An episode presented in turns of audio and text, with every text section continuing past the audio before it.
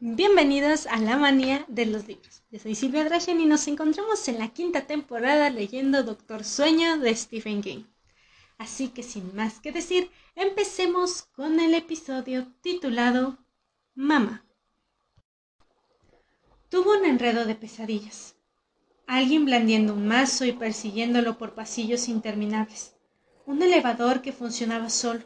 Arbustos con forma de animales que cobraban vida y lo cercaban y finalmente un pensamiento nítido. Ojalá estuviera muerto. Dan Torrance abrió los ojos. La luz del sol penetró a través de ellos en su cabeza dolorida y amenazó con prender fuego a su cerebro. La madre de todas las crudas.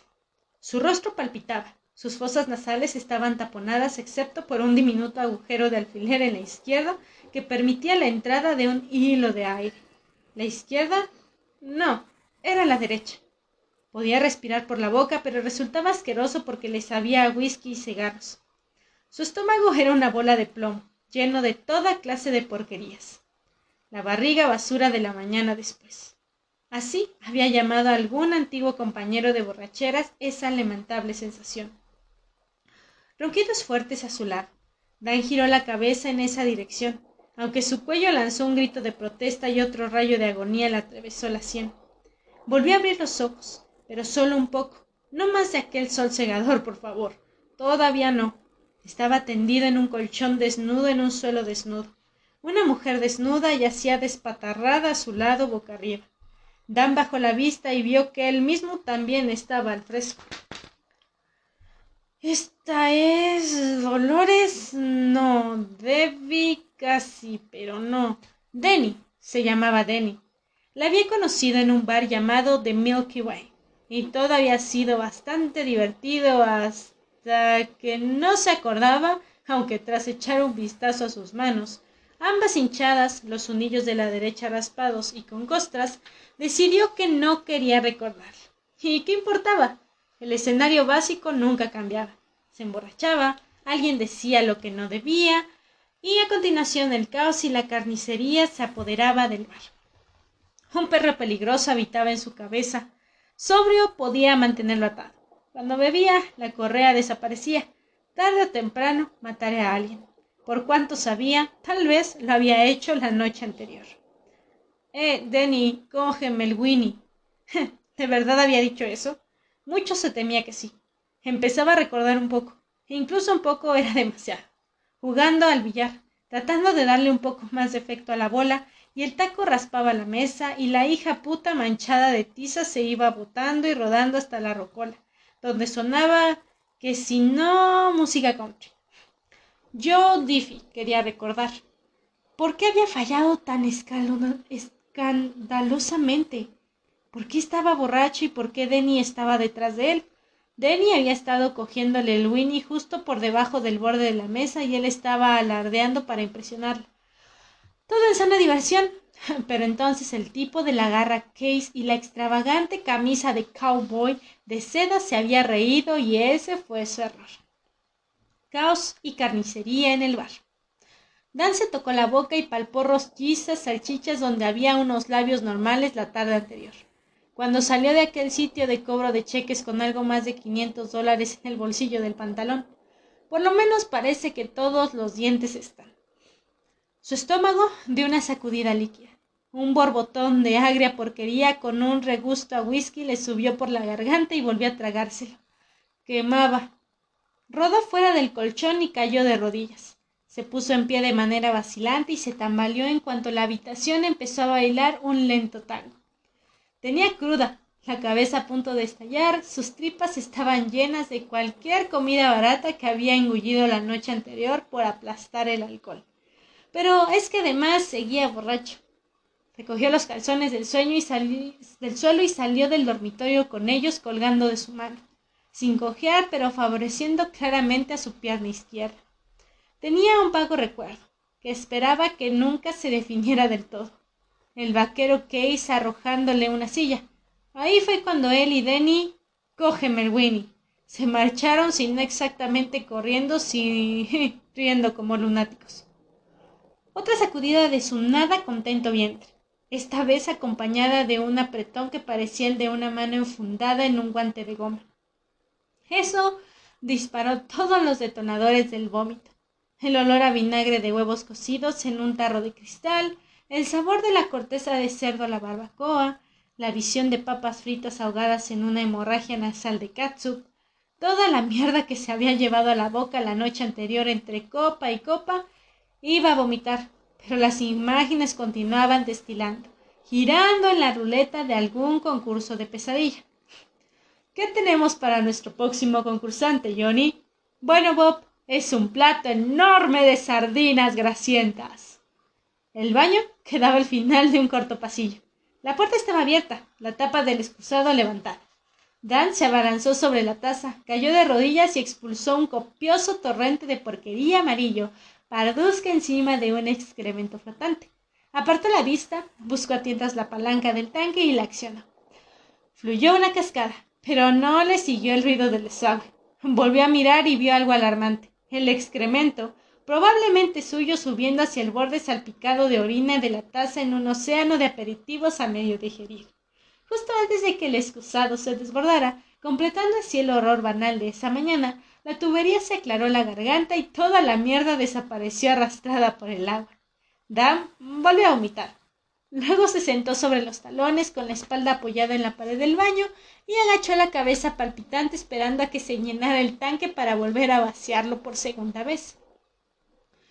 Ay, se acabó, lo juro. Se acabó el alcohol, se acabaron los bares, se acabaron las peleas. Una promesa repetida cien veces. O mil. Una cosa era cierta. O se largaba de esa ciudad o se vería en problemas. Serios problemas, quizá pero no podía descartarlos. Johnny, ¿qué tenemos para el ganador? Bob, son dos años en la penitenciaría del Estado por asalto y agresión. Y el público del estudio enloquece. El tanque del excusado había callado su ruidoso llenado. Echó mano a la palanca para evacuar la mañana siguiente, parte 2, pero entonces se detuvo y contempló el agujero negro de su memoria a corto plazo. ¿Sabía cómo se llamaba? Sí. Daniel Anthony Torrance. ¿Sabía cómo se llamaba la chica que roncaba en el colchón de la otra habitación? Sí. Denny. No recordaba su apellido, pero seguramente ella no se lo había dicho. ¿Sabía cómo se llamaba el actual presidente? Para horror de Dan, no lo recordaba. No en un primer momento al menos. El tipo lucía un moderno corte del pelo a lo Elvis y tocaba el saxofón bastante mal, por cierto, pero el nombre. ¿Sabes acaso dónde estás? Cleveland, Charleston. Ah, era una u otra. Al vaciar el tanque, el nombre del presidente le vino a la cabeza con espléndida claridad. Y Dan no estaba ni en Cleveland ni en Charleston. Estaba en Wilmington, Carolina del Norte. Trabajaba como celador en el hospital Grace of Mary. O había trabajado. Era hora de seguir adelante. Si conseguía llegar a algún otro sitio, algún sitio bueno. A lo mejor era capaz de dejar la bebida y volver a empezar de cero. Se levantó y se miró en el espejo. El daño no era tan grave como se había temido. La nariz hinchada, pero no rota. Al menos creía que no. Costas de sangre seca sobre el inflamado labio superior. Tenía un moretón en el pómulo derecho. El vaquero Case debía de ser zurdo. Con la huella ensangrentada de un anillo en el centro, otro moretón, grande, que se estaba extendiendo en un hombro izquierdo, eso creía recordar, se lo había hecho un taco de billar. Examinó el botiquín. Entre tubos de maquillaje y frascos desordenados de productos de higiene encontró tres medicamentos para lo que se necesitaba receta. El primero era diflucan, comúnmente prescrito para la candidiasis. Se alegró de estar circuncidado. El segundo era Darbon Comp 65. Lo abrió, vio media docena de cápsulas y se guardó tres para usarlas más tarde. El último era Fioreset, y el frasco, afortunadamente, estaba casi lleno. Se tragó tres comprimidos con agua fría. Inclinarse sobre el lavabo empeoró su dolor de cabeza, pero pensó que pronto sentiría alivio. El Fioricet, indicado para la migraña, las cefalias nerviosas, era un matacrudas garantizado. Bueno, casi garantizado. Se disponía a cerrar el botiquín cuando se decidió echar otro vistazo. Removió la porquería. Ningún anticonceptivo. Quizá ella los llevara en su bolso. Eso esperaba, porque no había utilizado condón. Sí se la había cogido, y aunque no lo recordaba con certeza, era lo más probable. Lo había hecho sin preservativo. Se puso los calzones, volvió al dormitorio arrastrando los pies y se detuvo en la puerta un momento a observar a la mujer que le había llevado a la casa la noche pasada, brazos y piernas abiertas exhibiéndolo todo. La noche anterior parecía la diosa del mundo occidental, con su minifalda de cuero y sus sandalias de corcho, su top corto y sus aretes de aro. Esta mañana advirtió la masa blanca y fofa de una creciente barriga cervecera y la segunda barbilla que empezaba a asomar bajo la primera vio algo peor. No era lo que se dice una mujer. Tal vez no fuese menor de edad, por favor, Dios que no sea menor de edad, pero seguro que no había cumplido los veinte años. Quizá todavía tuviera dieciocho o diecinueve. En una pared escalofriantemente infantil había un póster de Kiss con Ginny Simons escupiendo fuego. Otro mostraba una linda gatita de ojos asustados colgando de la rama de un árbol. Aguanta ahí, nena, aconsejaba el cartel. Tenía que largarse de ahí. Sus ropas estaban enmarañadas a los pies del colchón. Separó su camiseta de la pantaleta de la chica, se la pasó por la cabeza y luego se puso los jeans. Se quedó petrificado con el cierre a medio subir, al darse cuenta de que su bolsillo izquierdo estaba mucho menos abultado de lo que estuviera cuando salió del sitio de cobro de cheques la tarde anterior. No, no puede ser. Su cabeza, que ya estaba algo mejor, empezó a palpitar de nuevo a medida que los latidos de su corazón aceleraban y cuando hundió la mano en el bolsillo sacó únicamente un billete de diez dólares y dos palillos de dientes, uno de los cuales se le introdujo bajo la uña del dedo índice y se clavó en la sensible carne. Apenas lo notó. No nos vivimos quinientos dólares ni de broma estaríamos muertos si hubiéramos bebido tanto. Su cartera continuaba alojada en el bolsillo de atrás. La sacó esperando contra toda esperanza, pero no había nada. En algún momento debió de transferir el billete de diez que normalmente guardaba ahí al bolsillo delantero. Aquel gesto se lo ponía más difícil a los carteristas, algo que ahora le parecía un chiste. Miró a la mujer muchacha, que roncaba despatarrada en el colchón y se encaminó hacia ella con intención de despertarla, estrangularla. Eso se merecía. Pero si ella se lo había robado, por qué lo había llevado a su casa. Y no había ocurrido nada más, ninguna otra aventura después de marcharse del Milky Way. Ahora que su cabeza se aclaraba, creía recordar, de forma borrosa, pero probablemente válida, que tomaron un taxi a la estación de tren. Conozco a un tipo que anda por ahí, cariño. ¿Había dicho ella de eso de verdad o era cosa de su imaginación? De acuerdo, lo dijo. Estoy en Wilmington. El presidente es Bill Clinton y fuimos a la estación de tren. Y sí, ahí había un tipo, de esos que prefieren hacer los negocios en el baño de caballeros, sobre todo si al cliente le han arreglado la cara. Cuando preguntó quién me había hecho enojar, le contesté. Le contesté que se metiera en sus asuntos, murmuró Dan. Cuando entraron en el baño, Dan tenía la intención de comprar un gramo para contentar a la chica, nada más que eso, y solo si no era medio manitol. A Denny Tal vez le gustara la coca, pero no a él. La aspirina del rico había oído que la llamaban, y él estaba lejos de ser rico. Pero entonces alguien había salido de uno de los retretes, un ejecutivo con un maletín rebotando en su rodilla, y cuando el señor ejecutivo se dirigía a un lavabo para lavarse las manos, Dan había visto moscas reptándole por el rostro. Moscas de muerte. El señor ejecutivo era un muerto andando y no lo sabía. Por tanto, en lugar de achicarse, estaba prácticamente seguro de que se había crecido, aunque quizá hubiera cambiado de opinión en el último momento. Era posible, recordaba tampoco, pero me acuerdo de las moscas. Sí, las recordaba. El alcohol aplastaba el resplandor, lo noqueaba, pero no podía asegurar que los bichos fuesen una manifestación del resplandor. Borracho sobrio aparecían cuando corrían. Volví a pensar, tengo que largarme de aquí. Volví a pensar, ojalá estuviera muerto. Danny emitió un débil soplido y se apartó de la implacable luz matinal. Salvo por el colchón en el suelo, la habitación estaba desprovista de muebles. Ni siquiera había una cómoda de segunda mano. El armario estaba abierto y Dan vio gran parte del exiguo vestuario de Denny amontonado en dos cestos de plástico para lavar. Las pocas prendas colgadas en ganchos parecía ser su ropa de gala para salir de parranda. Vio una camiseta roja con la palabra Sexy Girl, impresa con lentejuela y una falda de mezclilla con el dobladillo deshilachado a la moda. Había de dos pares de tenis, dos pares de zapatos planos y un par de zapatos provocativos con tiras y tacones altos. Sin embargo, no vio ninguna sandalias de corcho. Para el caso, tampoco había rastros de su propio Reebok hechos polvo.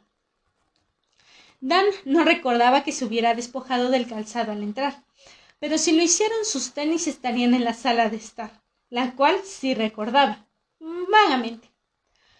A lo mejor también estaba ahí la bolsa de la chica. Quizá él le había dado el dinero que le quedaba para que se lo guardara.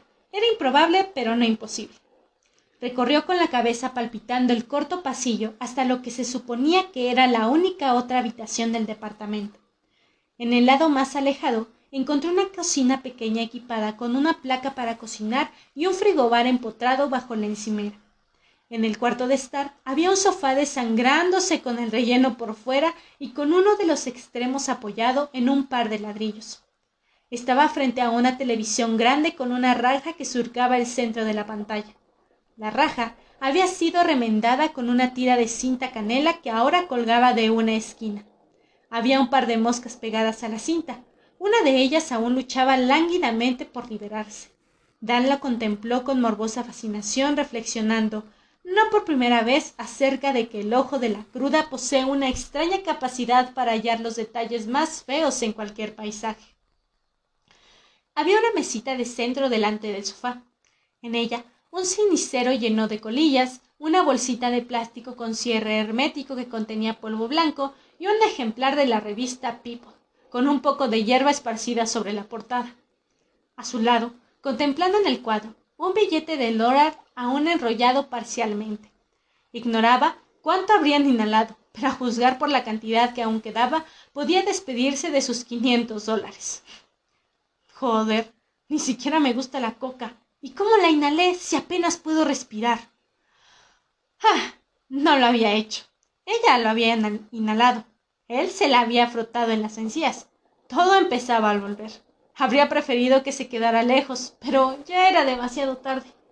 Las moscas de muerte en el baño, agolpándose dentro y fuera de la boca del señor ejecutivo y sobre la superficie húmeda de sus ojos. El señor traficando preguntándole a Dan qué miraba. Dan diciéndole que nada, no importaba, veamos qué tienes. Resultó que el señor traficante tenía mucho, normal para otra parte, Después recordó el trayecto en otro taxi hasta que la casa de la chica, Denny, ya inhalando en el dorso de la mano, demasiado golosa o demasiado necesitaba para esperar, los dos intentando cantar Mr. Robot. Divisó las sandalias y su Reebok justo en la puerta, y ahí llegaron más recuerdos dorados. Ella no se había quitado las sandalias con un puntapié, se limitó a dejarla caer de sus pies, porque para entonces Dan tenía las manos firmemente plantadas en su trasero y ella le rodeaba la cintura con las piernas. Su cuello olía a perfume, su aliento a frituras con aroma a barbacoa. Habían engullido frituras a puñados antes de pasar a la mesa de billar. Dan se puso los tenis y fue hasta la cocina pensando que quizá habría café instantáneo en el único armario. No encontró café, pero vio la bolsa de ella tirada en el suelo. Creyó recordarla lanzándolo en el sofá y riéndose cuando falló. La mitad de las porquerías que llevaba se habían desparramado, incluida una cartera roja imitación de cuero. Lo recogió todo y se llevó al bolso a la cocina. Sabía de sobra que su dinero residía ahora en el bolsillo de los pantalones del diseñador del señor traficante. Pero una parte de él insistía en que tenía que quedar algo, aunque solo fuese porque necesitaba que quedara algo. Diez dólares llegarían para tres tragos o dos packs de seis cervezas, pero hoy iba a necesitar más que eso. Encontró la cartera y la abrió. Contenía varias fotos, un par de Denny con un individuo que se le parecía demasiado como para no ser un familiar, un par de Denny con un bebé en brazos, una de Denny con el vestido del baile de graduación junto a un chico dientón con un smoking azul espantoso, el compartimiento para billetes abultaba. Eso le dio esperanza, hasta que lo abrió y vio un muestrario de cupones de comida. También había algunos billetes, dos de veinte y tres de diez. Es mi dinero. Bueno, lo que queda de él. Pero no se engañaba. Jamás le habría dado su paga semanal a su ligue drogado para que se la guardara. El dinero era de ella. Sí, pero la idea de la coca no había sido de Denny. ¿No tenía ella la culpa de que esta mañana él estuviera arruinado y crudo?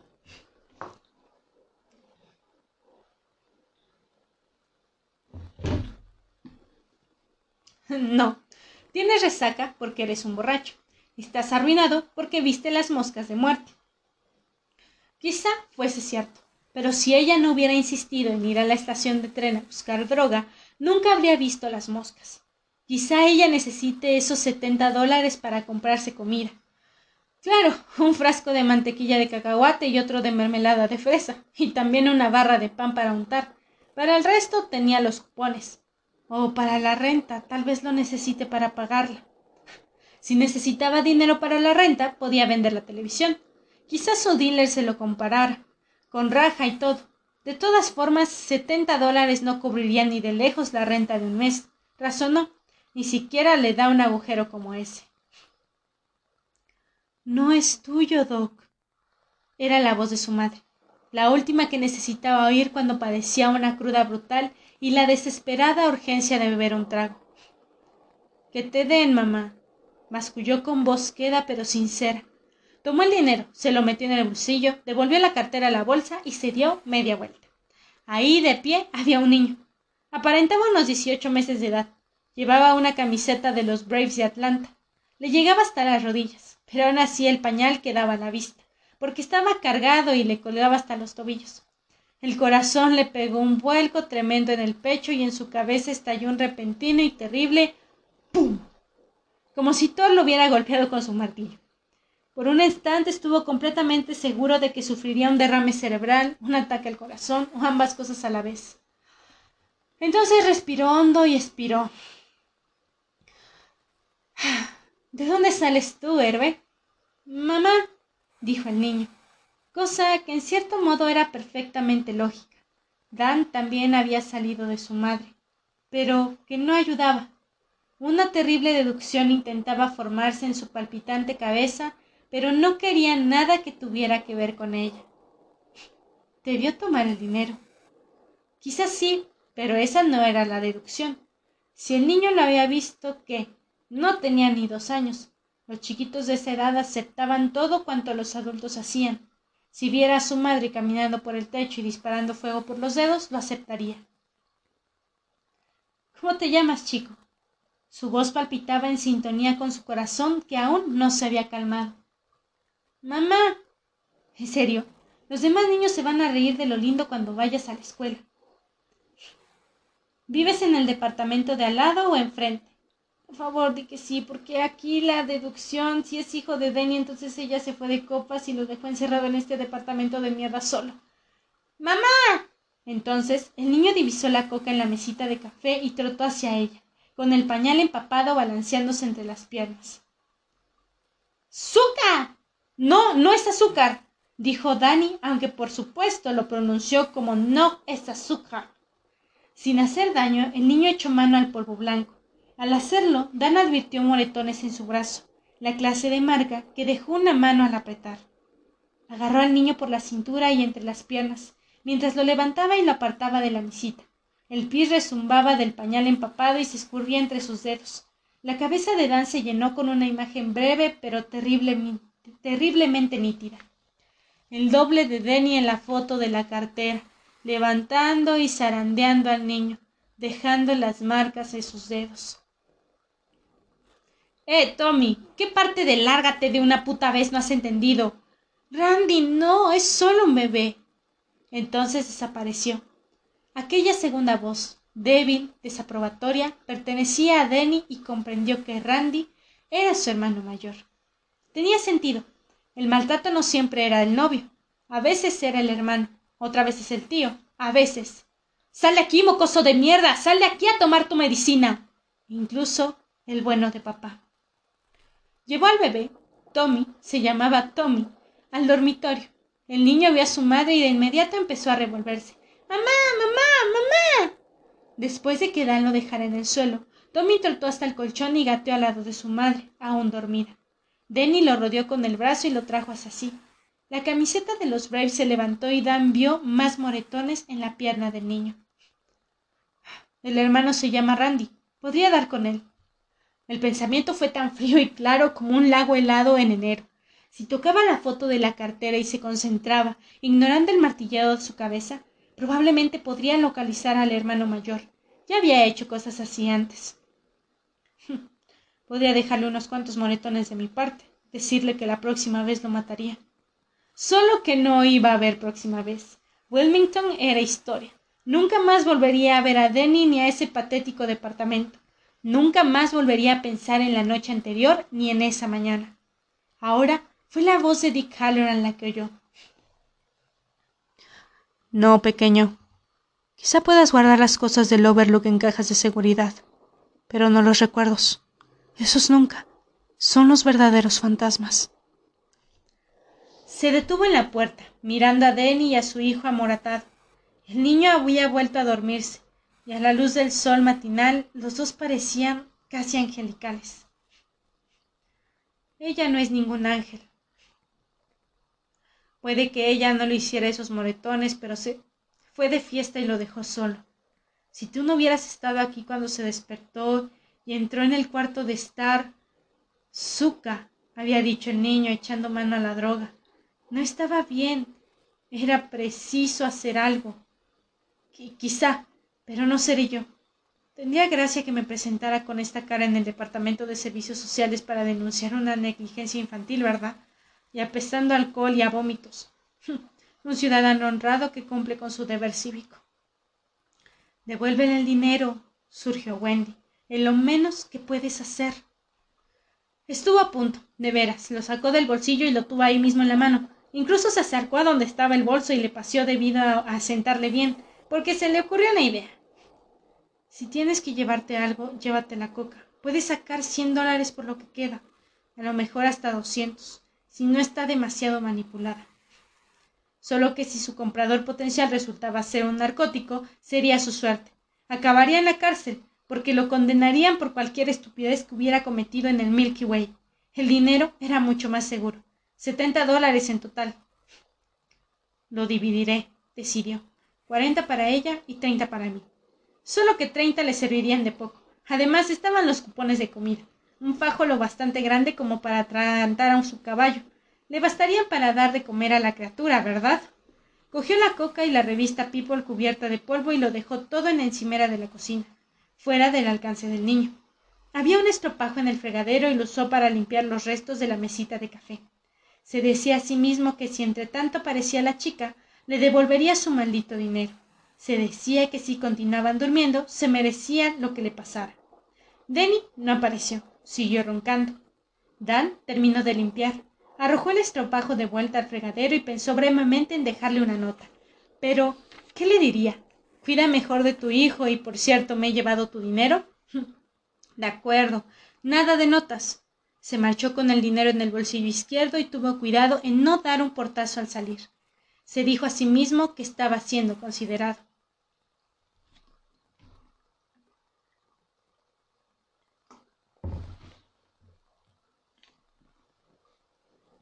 Alrededor de mediodía, el dolor de cabeza era una de las cosas del pasado gracias al fioricet de Denny seguido de un Darwin. Se acercó a un establecimiento llamado Golden's Liquors y Cervezas de Importación. Se encontraba en la zona vieja de la ciudad, donde las tiendas eran de ladrillo, las aceras estaban en gran medida desiertas y las casas de empeño, todas exhibiendo una admirable selección de navajas de afeitar, abundaban. Su intención era comprar una botella muy grande de whisky, muy barato, pero vio algo delante del escaparate que le hizo cambiar de opinión. Era un carrito de supermercado cargado con la disparatada mezcla de posesiones de un vagabundo. El tipo en cuestión estaba dentro de la tienda arrengando al dependiente. Una cobija enrollada y atada con un cordel coronaba el carrito. Dan advirtió un par de manchas, pero en conjunto no tenía mala pinta. La tomó y se alejó rápidamente con ella bajo el brazo. Después de haberle robado setenta dólares a una madre soltera con un problema de abuso de estupefacientes, quitarle la alfombra mágica a un mendigo se le antojaba una minucia. Tal vez por eso se sintió más pequeño que nunca. Soy el increíble hombre menguante, pensó. doblando la esquina con un nuevo trofeo. Si robo un par de cosas más, me volveré completamente invencible. Se preparó para oír los graznidos indignados del vagabundo. Cuanto más loco estaban, más fuerte graznaban. Pero no los hubo. Una esquina más y podría felicitarse por una oída limpia. Dan giró en la siguiente. La noche lo agarró sentado en la boca de una enorme alcantarilla en la pendiente que había bajo el puente memorial del río Cape Fear. Tenía una habitación, pero estaba la pequeña cuestión de la renta atrasada que había prometido firmemente pagar a las cinco de la tarde del día anterior, y eso no era todo. Si regresaba a su habitación, que había la posibilidad de que lo invitaran a visitar cierto edificio municipal con aspecto de fortaleza en Bess Street para ser interrogado sobre cierto altercado en un bar. En conjunto parecía más seguro mantenerse alejado. Había un refugio en el centro llamado Casa de la Esperanza, que los borrachos llamaban Casa de los Desesperados. Pero Dan no tenía intención de acudir ahí. Podías dormir gratis, pero si te encontraban una botella te la quitaban. Wilmington estaba lleno de albergues de una noche y moteles baratos donde a nadie le importaba una mierda de lo que vivieras, inhalaras o te inyectaras. Pero, ¿por qué malgastar el dinero en una cama y un techo en un tiempo tan cálido y seco? Se procuraría por tener una cama y un techo cuando se dirigiera al norte, sin olvidar recuperar sus pocas pertenencias de la habitación de Burning Street sin que su casera lo advirtiera. La luna se elevaba sobre el río. La cobija estaba extendida a su espalda. Pronto se tumbaría en ella, se envolvería como una crisalida y dormiría. Había alcanzado un nivel de embriaguez lo bastante alto como para sentirse feliz. El despegue y el ascenso habían sido duros, pero ahora todas las turbulencias de baja altitud quedaban detrás. Suponía que no llevaba lo que un estadounidense de moral recta denominaría una vida ejemplar, pero por el momento todo iba bien. Tenía una botella de Old Sun, comprada en una licorería a una distancia prudencial del Golden Discount, y medio sándwich para el desayuno del día siguiente. El futuro se presentaba nublado, pero esa noche brillaba la luna. Todo era como debía de ser. ¡Zuka! De repente, el niño estaba con él. Tommy, ahí mismo, escuchando la mano de la droga, moretones en sus brazos, ojos azules. ¡Zuka! Vio todo eso con una espantosa claridad que nada tenía que ver con el resplandor. Y más, Denny tumbaba de espaldas, roncando, la cartera roja imitación de cuero, el fajo de cupones de comida en el suelo del Ministerio de Agricultura de Estados Unidos impreso, el dinero, los setenta dólares que él se había llevado. Piensa en la luna, piensa en la tranquilidad que parece elevándose sobre el agua. Aquello le sirvió durante un rato, pero luego volvió a ver a Denny tumbada de espaldas, la cartera roja imitación de cuero, el fajo de cupones de comida, el irrisorio dinero arrugado, gran parte del cual ya había desaparecido, lo que vio con mayor claridad fue al niño buscando la droga con una mano que parecía una estrella de mar. Ojos azules, brazo amoratado. ¡Zuka! dijo. ¡Mamá! Dan había aprendido el truco de racionar los tragos. De ese modo el alcohol duraba más. El colocón era más relajado y el día siguiente la jaqueca era más leve y llevadera. A veces, sin embargo, el cálculo fallaba, cosas que pasaban como en el Milky Way. Aquello había sido más o menos un accidente pero lo de esta noche acababa de llevarse de cuatro tragos la botella. Había sido a propósito. La mente era un pizarrón, la bebida el borrador. Se tumbó y se envolvió con la cobija robada. Esperó a que llegara la inconsciencia y sí, así ocurrió. Pero Tommy llegó primero. Camiseta de los Braves de Atlanta, pañal colgando, ojos azules, brazo amoratado, mano cual estrella de mar. ¡Zuka! ¡Mamá! Jamás hablaré de esto, se dijo con nadie. Mientras la luna se elevaba sobre Wilmington, Carolina del Norte, Dan Torran sucumbió a la inconsciencia. Tuvo sueños del Overlook, pero no los recordaría al despertar. Lo que recordó al despertar fueron los ojos azules, el brazo amoratado, la mano extendida. Consiguió recuperar sus pertenencias y se dirigió al norte, primero al estado de Nueva York, luego a Massachusetts. Transcurrieron dos años. A veces ayudaba a la gente, principalmente ancianos. Tenía una manera de hacerlo. En demasiadas noches de borrachera, el niño era su último pensamiento y el primero que acudía a la crudamente en la mañana siguiente. Era en el niño en que siempre pensaba cuando se decía a sí mismo que iba a dejar la bebida. Quizá la semana siguiente, el mes que viene seguro. el niño, los ojos, el brazo, la mano extendida cual estrella de mar. Zuka, mamá. Y bueno, este fue el episodio del día de hoy. ¿Les gustó? Y si es así, háganmelo saber en mis redes sociales. Recuerden que en Instagram me encuentran como La Manía de Drashen, en TikTok como ese Drashen Cosplay y en Facebook como La Manía de los Libros. Así que sin más que decir, yo soy Silvia Drashen y nos vemos en un próximo episodio.